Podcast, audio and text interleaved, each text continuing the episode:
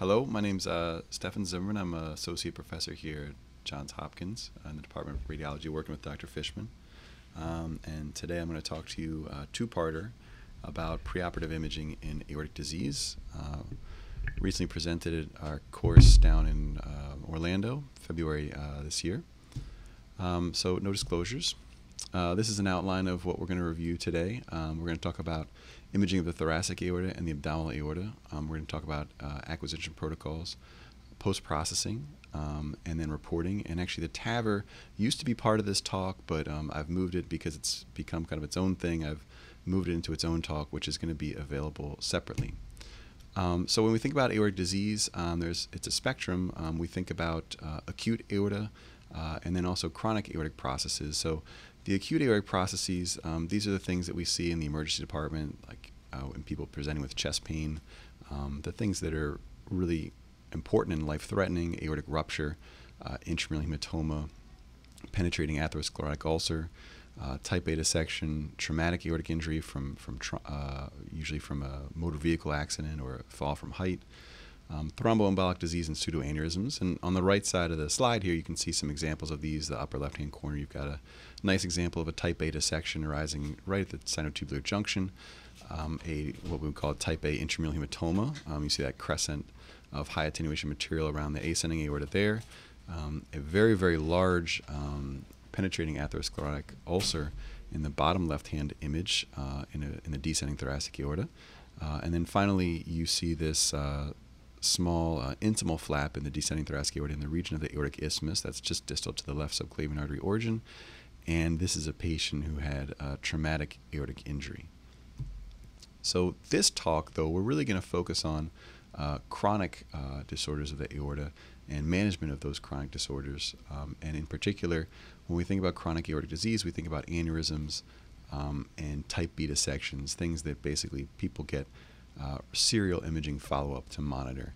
Um, also, you know, to a lesser extent, we'll see patients with vasculitis um, or atherosclerotic disease that, that may be progressive. Um, say, for instance, if somebody's having claudication symptoms that are uh, progressing over time. Um, so in these images, you see upper left-hand corner type B dissection uh, with true and false lumens. In the upper right-hand corner, you see somebody with severe vascular disease. This is somebody with mid-aortic occlusion. You can see the column of aortic contrast in the volume rendered images stops just below the renal arteries because of that mid-aortic occlusion. Bottom left-hand image is a patient with Takayasu vasculitis. And you see the irregular dilation of the uh, both the aortic arch and the descending thoracic aorta. And then finally, in the bottom right-hand image is somebody with a large uh, aneurysm um, with a mural thrombus. So uh, the thoracic aorta, first, um, just some notes about the thoracic aorta to make sure everybody's on the same page. We want to make sure that we're using the proper terminology when we're discussing the thoracic aorta and um, the, in particular the location of various abnormalities that we see on imaging. Um, and so the thoracic aorta is broken up into three parts. There's the ascending aorta, which is basically from the um, aortic valve level all the way to the origin of the first branch vessel, which is going to be the innominate artery.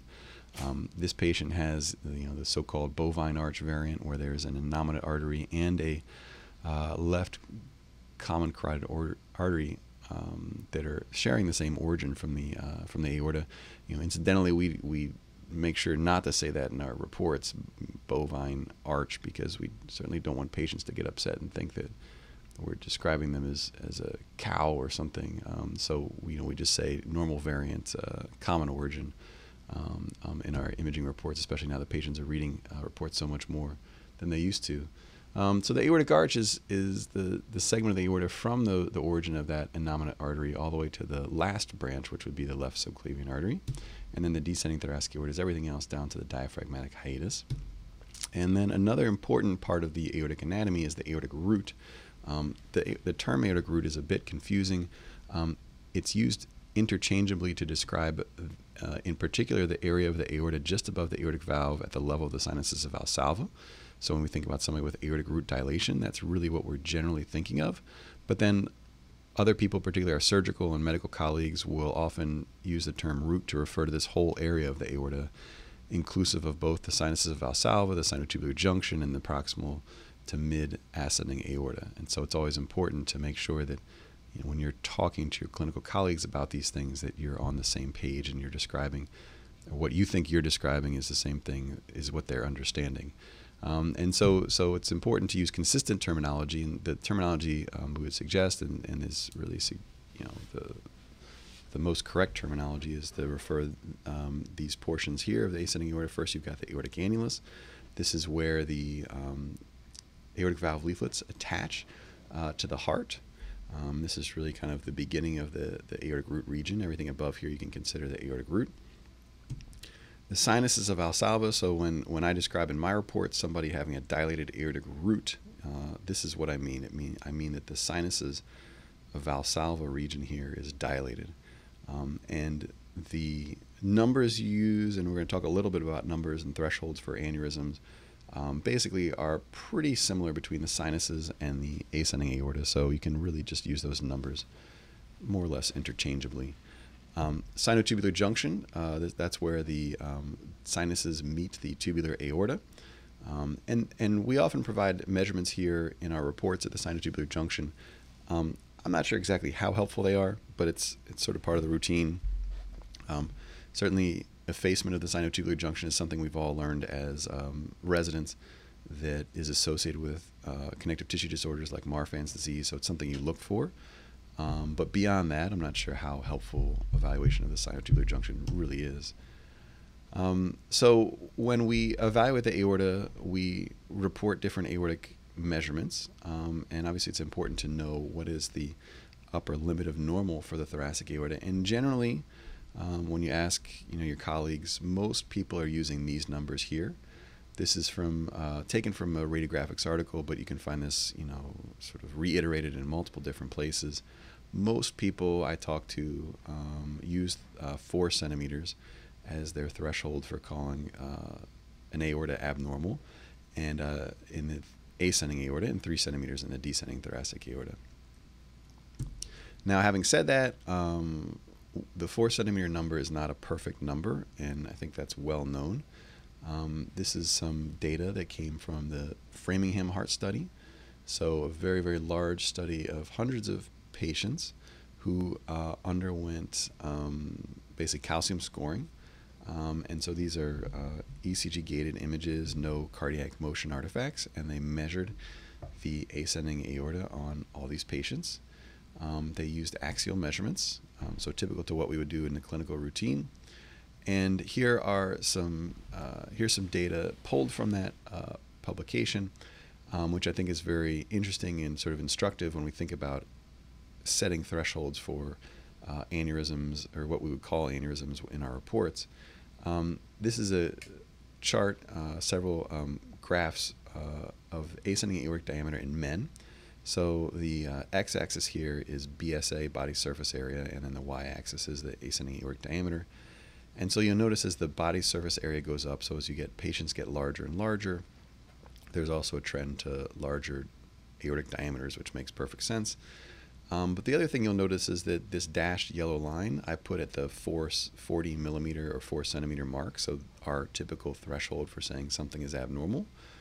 Um, you'll notice that in the bottom right hand corner in particular, as well as the bottom left, men, you know, 65 years or older, um, there's a, a good proportion of men who have ascending aortic diameters that are greater than 4 centimeter um, and are within the normal bell curve. Um, so the, the gray shaded area basically is two standard deviations around the mean, which is the orange line. So um, in men over 65, it probably is is reasonable to use a different cutoff, um, and 45 millimeters is, is probably a little more realistic um, to, to use as your threshold for saying somebody has a normal an abnormally enlarged aorta, particularly if the patient is a large patient um, the, the patients with a big body surface area are going to have much larger aortas. Uh, for women, um, these graphs here again showing two standard deviations around the mean in the gray shaded boxes, and then the yellow dotted line showing where the threshold is between um, below, above and below 40 millimeters. You can see that basically for women, there's um, really not much of the population that that is going to be above 40 millimeters, and so if you use that threshold, you're probably safe, even in women who are 65 years or older. So, what are the causes of thoracic aortic aneurysms? The most common thing we're going to see is somebody developing an aneurysm just basically from aging. Um, you know, no specific cause per se. It's just something that develops over time, and some people are predisposed to this for probably a variety of genetic factors, many that most likely have not been identified. Hypertension can accelerate the process and certainly um, can contribute to development of aneurysms as well. Um, in younger patients, uh, if we see a thoracic aortic aneurysm, what you really got to think about is bicuspid valve. And I'm sure you probably heard the term bicuspid valve aortopathy. Um, this is a this is basically, uh, I guess you could call it a disease of the aorta, where patients who have a bicuspid valve, their aorta, or ascending aorta in, in particular, is also not normal. And so they have a tendency to develop aneurysms of the ascending aorta, and they can also develop dilated aortic roots, which you see you know, really nicely in this patient who has a really big uh, aortic root at the sinuses of Valsalva. Um, so, so these patients have a, a, tendency to develop these aneurysms and, and, should be monitored. And then the connective tissue disorder. So another situation where you might see a younger patient with a really large thoracic aorta would be um, something like Marfan's disease, we see a lot of Loeys Dietz here at Hopkins because um, we are a referral center for those types of patients. Um, but any kind, you know, Ehlers-Danlos, any kind of connective tissue disorder really can can present with uh, ascending aortic dilation, particularly the aortic root in those cases with sinus uh, vasa, uh, excuse me, sinotubular junction effacement. Um, but but also the mid ascending aorta can also become dilated. Uh, another scenario which we have seen um, also uh, where patients develop thoracic aortic aneurysms is in patients who've had a previous type B dissection. So if you have a type B dissection, you know it's a, generally a non-surgical management. Um, so we follow these patients over time.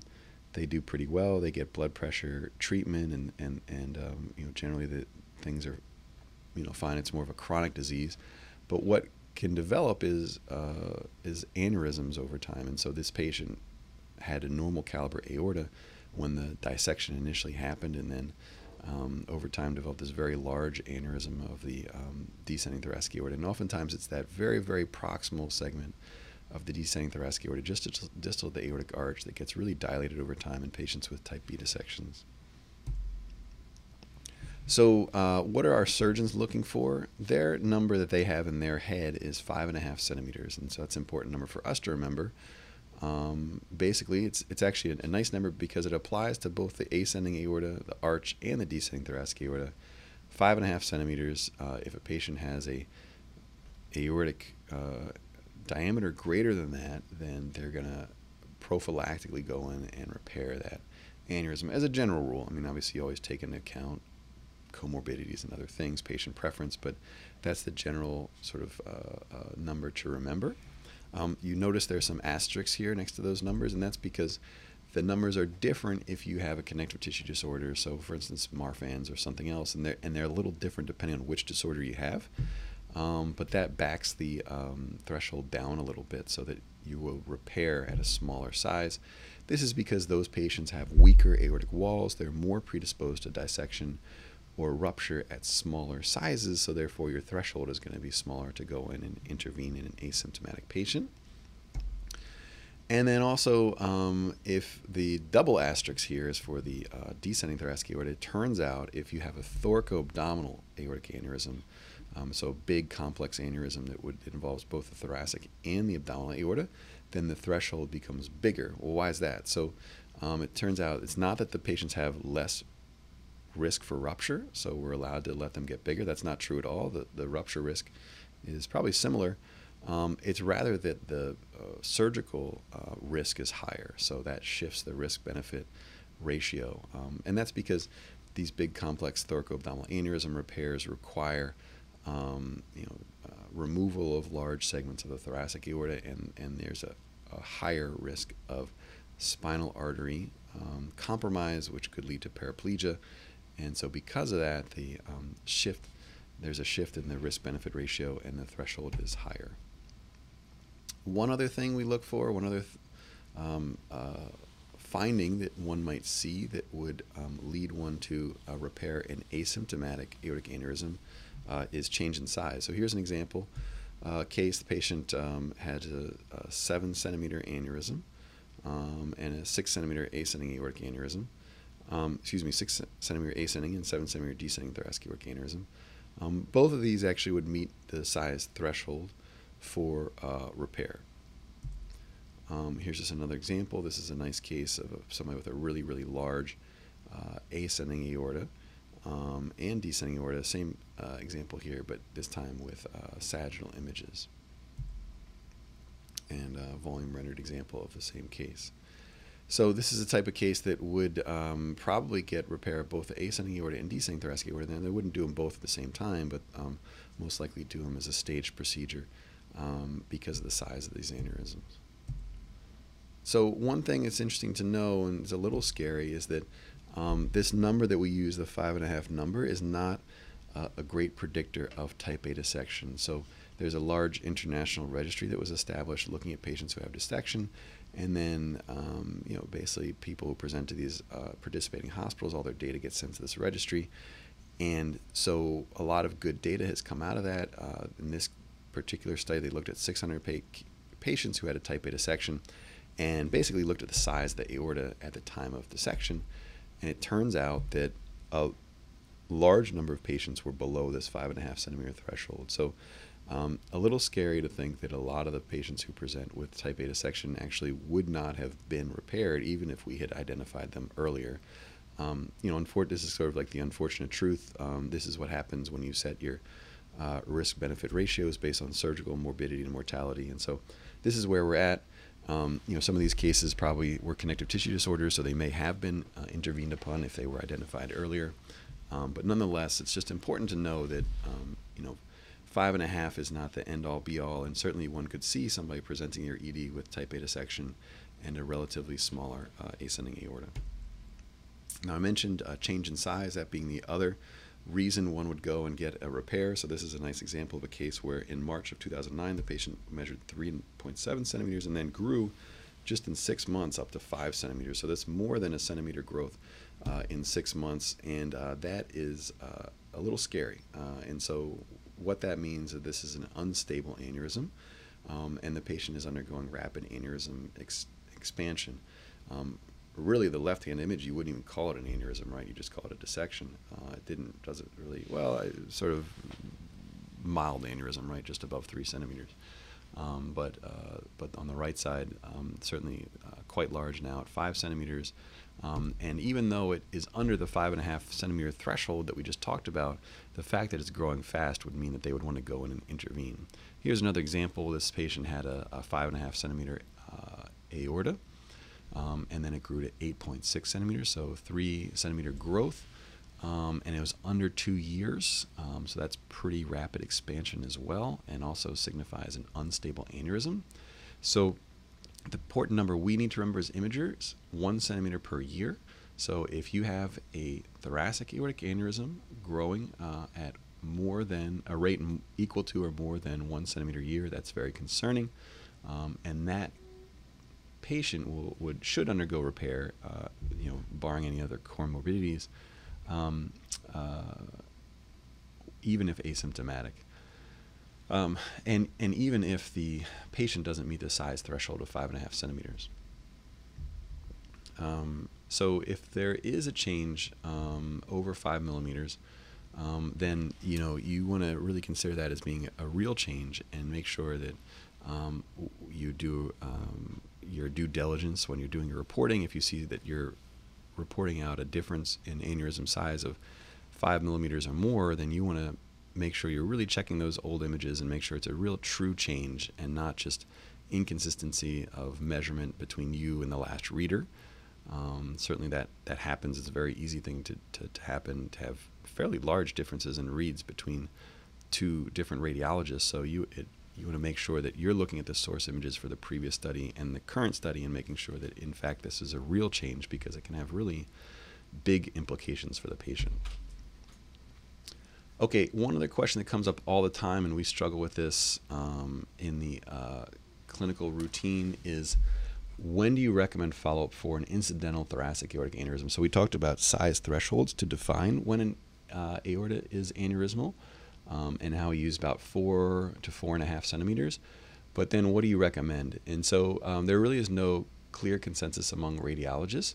Um, this is actually the only thing I could find. We don't have a white paper, unfortunately. This is um, uh, a paper from the American Heart Association and the American College of Cardiology put out in 2010 called Guidelines for Diagnosis and Management of Patients with Thoracic Aortic Disease.